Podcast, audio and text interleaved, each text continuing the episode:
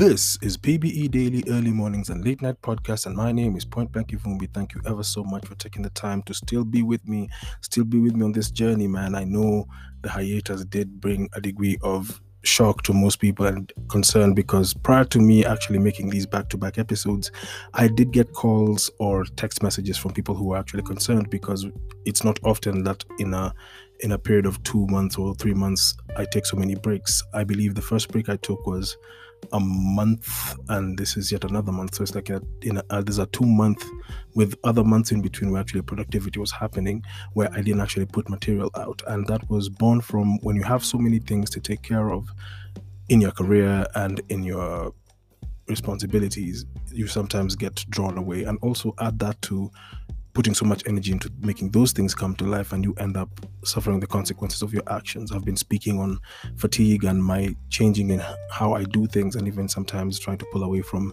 having to pull crazy late hours to fulfill certain obligations that I have. And in many cases, the obligations I have are the things I would like to actually move the the envelope on, I've been finding it in damn near impossible to actually put an episode out as quickly as I, I used to because in the initial stages of this podcast, I used to do 15 minutes in the morning and 15 minutes in the evening. But as time goes by and as life changes, it turned into making 20 minutes a day in order for it to actually be potent enough for people to actually enjoy and also have enough context and depth, or should I say, weight in that which is spoken about because early mornings and late nights are predominantly the times I actually take time to make podcasts. And also it's a good tag to have because i use a five hour period that i steal from my sleep and from uh, my breaks to make my productivity come to life. Say my days on a good week on a very good week when i'm feeling great um, and i'm feeling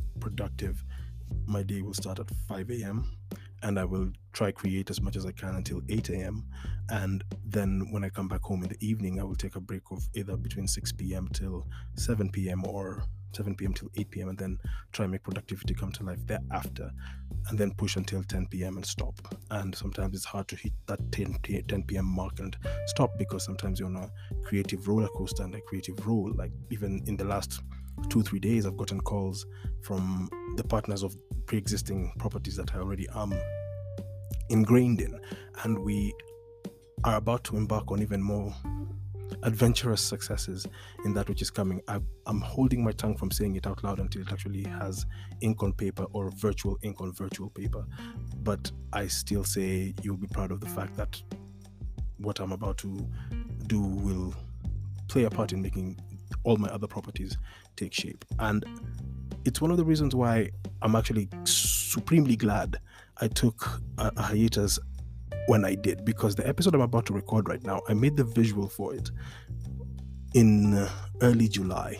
I never got to do the episode itself because I wasn't able to had to work and if it wasn't for work when I finally had freedom from the work I had to find the courage to actually record it or even find the more information and it always seems as if the moments when I objectively say it's not the right time and I pause, it comes to work to my advantage, regardless of how, in many cases, most people would say that a lot of time has been wasted in the interim, especially during COVID times, because in COVID times it's expected that more content is put out and more content is made available, readily available to a ready listening audience.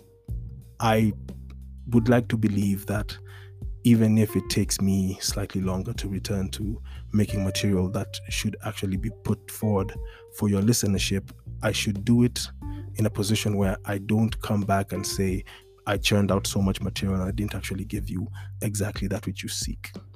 And the reason why I'm actually supremely glad I took this break from this specific topic is because it comes back in so many waves. And even before I sat down and put the earphones on and put the microphone in place to actually start recording, other things that actually contribute to this episode came into into the fore.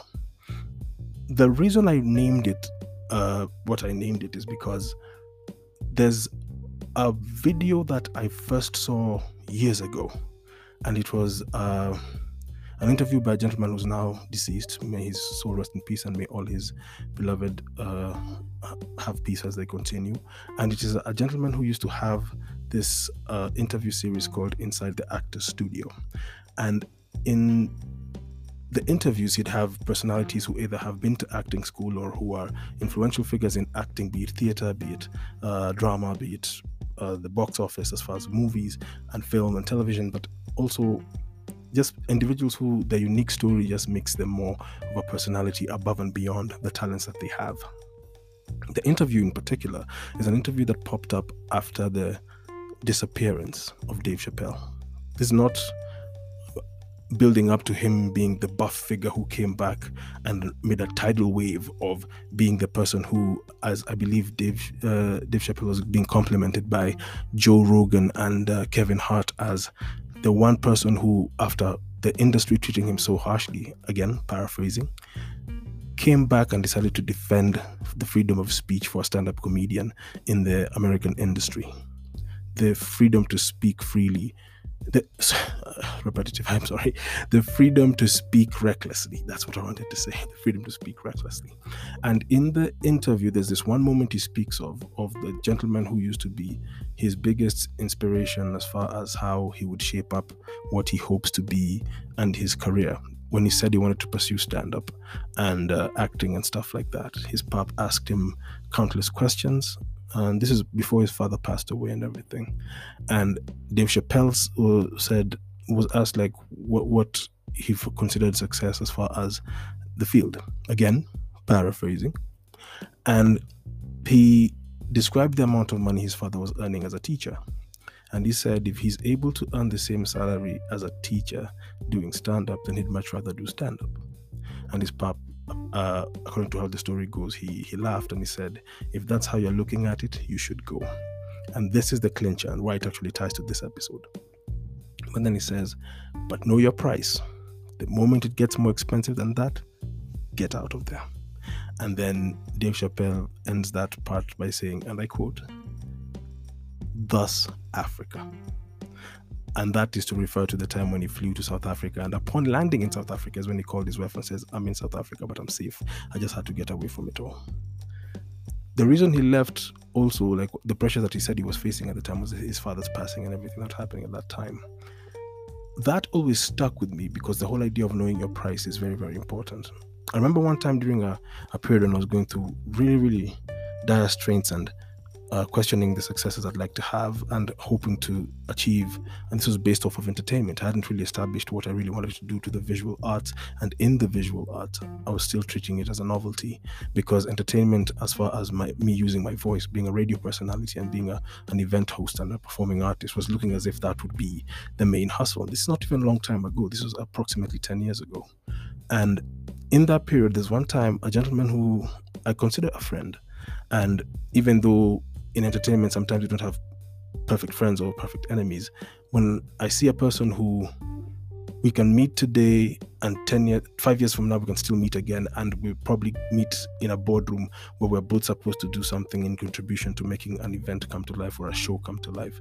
And you treat me with a mutual respect that ends up making us both coins. And we still have the ability to have a laugh, share a meal, uh, be in the same hotel uh, block and everyone is still safe and everyone is still respectful in the breakfast table, I believe that is a friend. And this gentleman was offering me the chance to make remixes, and I was there with a fellow recording artist at the time. And when he said his pitch, he mentioned that we'll just make this material and we'll put it out. And I was so quick to want to shake this man's hand and just solidify the deal and just go because I was excited to just be able to find access to a studio at the time the younger gentleman, the younger recording artist, who right now is a, a, a, very influential figure in entertainment locally, thanks to his continuous grind and him actually being on the fore of being supremely focused on making his music and feeding his family in the process, he didn't flinch. And his circumstances were different than my circumstances. He came from way more tougher circumstances based on the decisions he makes because it influenced and touched more than one life on how he would actually make his move and that he was hesitant I was only thinking about how this would probably just maybe make the person I was with at the time calm down. It would make me have uh, access to all these doorways that would lead to me being down with the clique, if you will. I was very immature in that room. And I've always looked back to that moment. And I, whenever I get the chance, if I haven't said it to him already, I'll say it to him when I see him again. It's that I love that he knew not to flinch. And because he knew not to flinch, I love and respect this man. And I started thinking about it because I started now reviewing things uh, two, three plus years after that moment happened when I was now finding my way back. I was still very deeply angered by the fact that I did what I did in the sense of I made compromises, not selfishly enough. I, I made compromises eh, for the benefit of those around me, even though some of the people who were around me at the time were not people who are of value to me or would be even longer lasting past a certain point. They would have stepped out. And I'll tell you this some of the people that was around at that time wouldn't have been able to handle that which is the COVID time. And so I'm grateful to them for toughening me up when I knew things were bad. Because in those days, 10 years ago, getting a coin and rubbing it together wasn't easy. And I was trying so much and so hard to prove myself that I can make myself and pull myself up by my own bootstraps and be my own strong force of energy and strong force of success. I wanted to be that so much and I wasn't able to. And when I failed, I was scared to to say that I failed because it's one thing I'm I'm I'm not really comfortable with failure. I'm not comfortable with being low. I'm not comfortable with being incapable. And so I always set my mark higher and higher and the grand plan that I had when I was 17, there's so many things I've changed and improved on based upon added information. And 10 years ago, I think I lost my way with that. And when I think back to that moment and I started coming back into seeing my way now let's say now seven years back after the, the the debacle and the situations that i had to go through i started researching individuals and personalities. I've always loved documentaries and sometimes the documentaries i thoroughly enjoy are of individuals who faced their fears and went headlong to try find their own path. It's the reason why i keep on speaking on caesar and in previous podcasts i said this based upon it you what you would assume is a romanticized idea I have in my head of what Julius Caesar is. Julius Caesar came from a poor side of a big family name. And because Julius Caesar came from that, he knew he had to go an extra mile to try find his way to even be in the circles of people who actually control, influence, or define what Rome was. The only way you could do that back in those days is to go to war as a soldier climb the ranks, become a general. Upon becoming a general, maybe have a parade, which was what could define you and make you famous enough to the Roman public, which was a triumph. And when you parade your soldiers into Rome with all the successes, all the uh, spoils of war, be it slaves, be it um, material wealth like uh, gold, silver, and all these things, when you come in, you were then welcomed to potentially be in the Senate because only the rich or the affluent or the powerful names could be in the Senate. And that's why I always say be Caesar or be nothing at all. Go into this wild badlands that we exist in right now, which is the corporate world. We don't have to go conquer Gaul. Maybe Gaul for you is uh, two, three meetings with clients, and then they'll give you that which you're supposed to have. And then upon your invoice being fulfilled and having your uh, your payment come in, maybe the profits that you make from that, that's your triumph. Maybe that's the case. And I started moving towards now looking at his next of kin, who he took in as um, I don't know if it's fact or if it's um, alleged, but his nephew then became the defining factor to that which he sparked. He sparked the birth of an empire and singular leadership so that you don't have to answer to more than five people to get things done. And Augustus is the one who then built the empire that was Rome. And building an empire sometimes demands that you know that which you're looking for.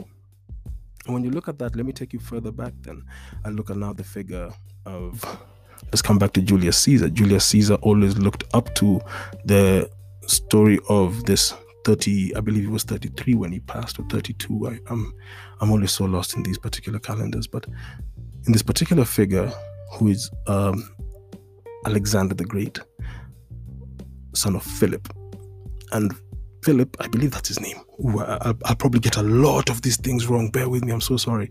Uh, and Philip, we call him Philip for now.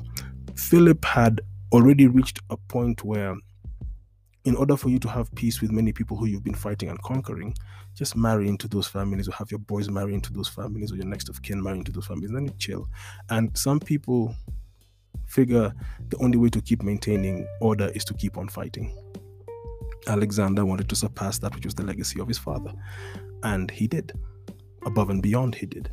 And because his drive was so aggressive, he did surpass all that he wanted to surpass, but then again, his soldiers began to die and become homesick and started resenting that which was their path.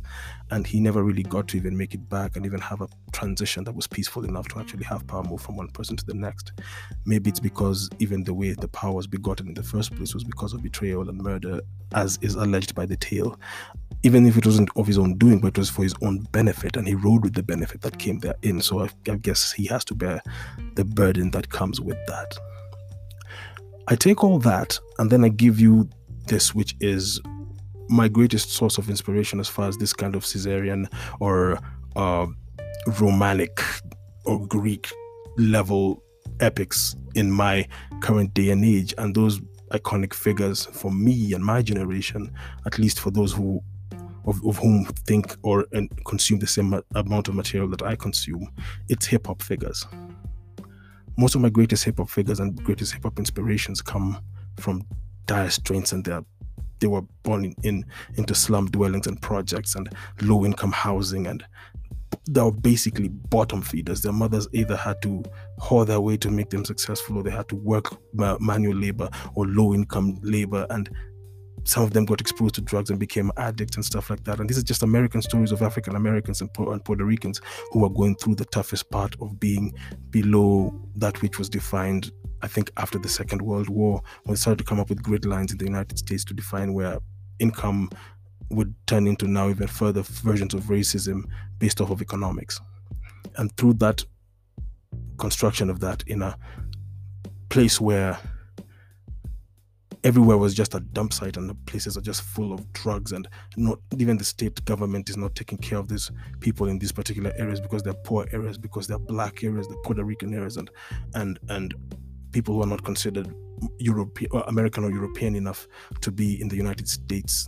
A craft was born from scratching music and that was hip hop and that craft of hip hop then became a form of commerce because by entertaining people, the people in the affluent sides of the world, which tends to happen with all crafts, people in affluent sides of the world started to come be around those particular sounds and those particular dances and everything. And maybe it's a rebellious streak that is born from people who come from better circumstances because whenever you come from better circumstances, you have more freedom to be curious, to research. It's why I sometimes believe the reason why the barbarian man who discovered fire was able to now start figuring out making clothes and he already had a spear or he already had a sharp object that would actually uh, strike his hunt his hunt and, and his prey. He gave enough of a safe environment in the cave with the fire that would lead to his children not having to go to the hunt until they were old enough to go to the hunt. And in that period, when they're not old enough to go to the hunt, they would have stories and tales being told to them by their parents. And maybe that's the point when those stories told to them by their parents turned into them starting to seek even greater ways they could actually be. And maybe that's what led to them deciding to come up with ideas to have their relatives, siblings move from place to place and maybe even conquer those spaces and not even conquer them by physical attacks, but conquer them by uh, sitting them down and giving them certain degrees of knowledge or convincing them with conviction to then form villages. And then villages became uh, towns and then towns became kingdoms and kingdoms thereafter. Just just small things like that. And when i think now back to the hip hop thing i listened to an interview that was between Lil Wayne and 50 Cent. And i know i always say that i don't like using uh, current affairs as that which defines what my what my podcast is because I fear it may make it be stuck in time. But in that interview, there's one moment he said something that 50 Cent said something that actually really stuck with me because even his journey was important. When I was younger, I think his album came out in 2002, 2003, his first album, Get Rich or Die Trying. Statements like those really stick with me. There were these bootleg outfits that were being sold locally, and the thing I wanted the most wasn't even the bootleg outfit, it wasn't the jeans, it was the fine printed glossy paper poster, which was a perfect uh, rectangle and it had the cover image of his album, which was Get Rich or Die Trying. I walked around with that that piece of paper inside uh, a plastic bag that held all my rough sketches before I had enough cash or even knew that you could have plastic portfolio holders. And I think it's it sat inside my portfolio holder for a bit. Who knows? Because I carry that thing around so much, maybe it's still there. And the thing he said was, he said that when he started finding uh, the perfect direction he wanted to take with his personal career after Columbia Records dropping him because of him being shot nine times and too much controversy leading him to be attacked and be shot at in nightclubs. He had to find a plan and a team to put around him to actually get things started. And the girlfriend he had at the time, I believe he told her, well, just you just stay with me, just hang in with me. And I'm, I'm paraphrasing all this because the statement was much much smaller than this but i i this is the romanticized idea i had in my head. And when he began making successes and the big deal came with shady aftermath and he started making big money he's at, at some point told his girlfriend like yo we're gonna keep on building we're gonna keep going. And she said something along the lines of why would we keep on building? We have enough now and he couldn't understand that. He couldn't wrap his head around that. And it kind of struck a chord in me because it actually reminds me why I don't like the word enough, the same way I don't like the word just. Just means it is easy to access something. Enough means there is a cutoff point of that which can be attained. And yes, there may be a cutoff point of that which can be attained in a certain state of which is it is, but that which surrounds making that thing come to life will always evolve. So that becomes the next frontier. If you're a person who likes making publications, the next frontier for you may become that you want to be able to make a company that can make publications. And upon making a company that makes publications, maybe the next frontier from that is am I able to have distribution or a way to earn currency from old publications by constantly making uh, the ideas come to life and have them accessible to the audience. When I heard a passing uh, marketing story for a certain series, which I'm currently hoping to find more episodes of to enjoy, the story of the No Limit Records and Master P. I think it's called the the No Limit Chronicles or, or No Limit Chronicles. I've only been able to watch two episodes, and I think I'll end the episode with a line that I heard from that show when I heard that Master P was able to have a distribution deal, thanks to advice he got from Michael Jackson's lawyer, who you had to pay $2,500 or twenty five thousand dollars to even have a seat with him and just speak to him uh, in conversation. I like that kind of talk because I'd like to know a person who I would actually speak to in regards to how to make publications move on to the next level. Now, I don't have that person here, but in some of the endeavors that I'm actually currently going upon, I may talk to a person who can give me and school me on that game thanks to one of my partners. And I have like I think three, four, five partners in different pockets that I'm trying to establish for my, for myself. Sorry, I'm I'm I'm kind of gassing up at the moment because I've been not eating, drinking enough water. But at least it means I've been eating. Just please be relaxed. i am I'm, I'm actually eating and make, taking good care of myself. And in all that I heard from that. It just mean, means that there's some of us who don't have that hunger and that grit to know that when you want to have something as far as success and want to have something as far as being the biggest force in the game, the fine print of what comes with that is that the work has to be done.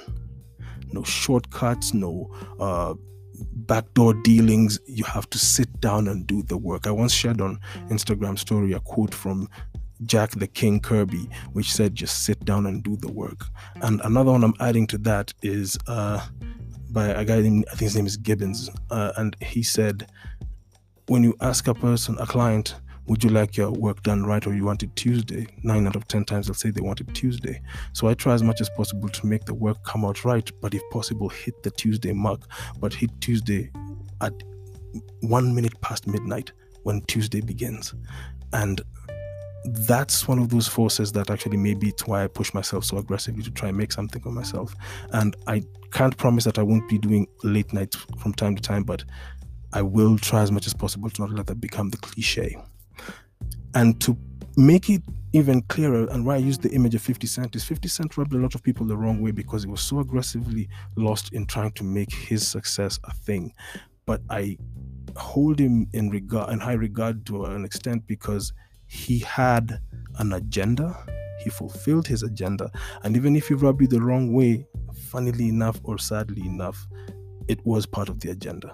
That kind of make, makes it why people blame him for why the whole idea of trolling is a fact because he kind of trolled back in his time. You all you need to do is just go find out what he did during the launch of fat joe's album and you'll see the theatrics that have continued since then. But the reason why i wanted to bring up the whole no limit side to this and why it ties back and what I said was going to be the line I end this podcast with is when I was ending the second episode of the show, there was a line that was being said about Master P.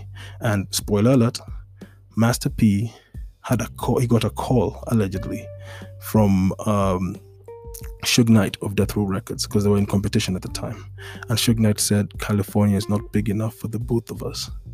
And Master P said, Good, so when you're leaving, marinate on that.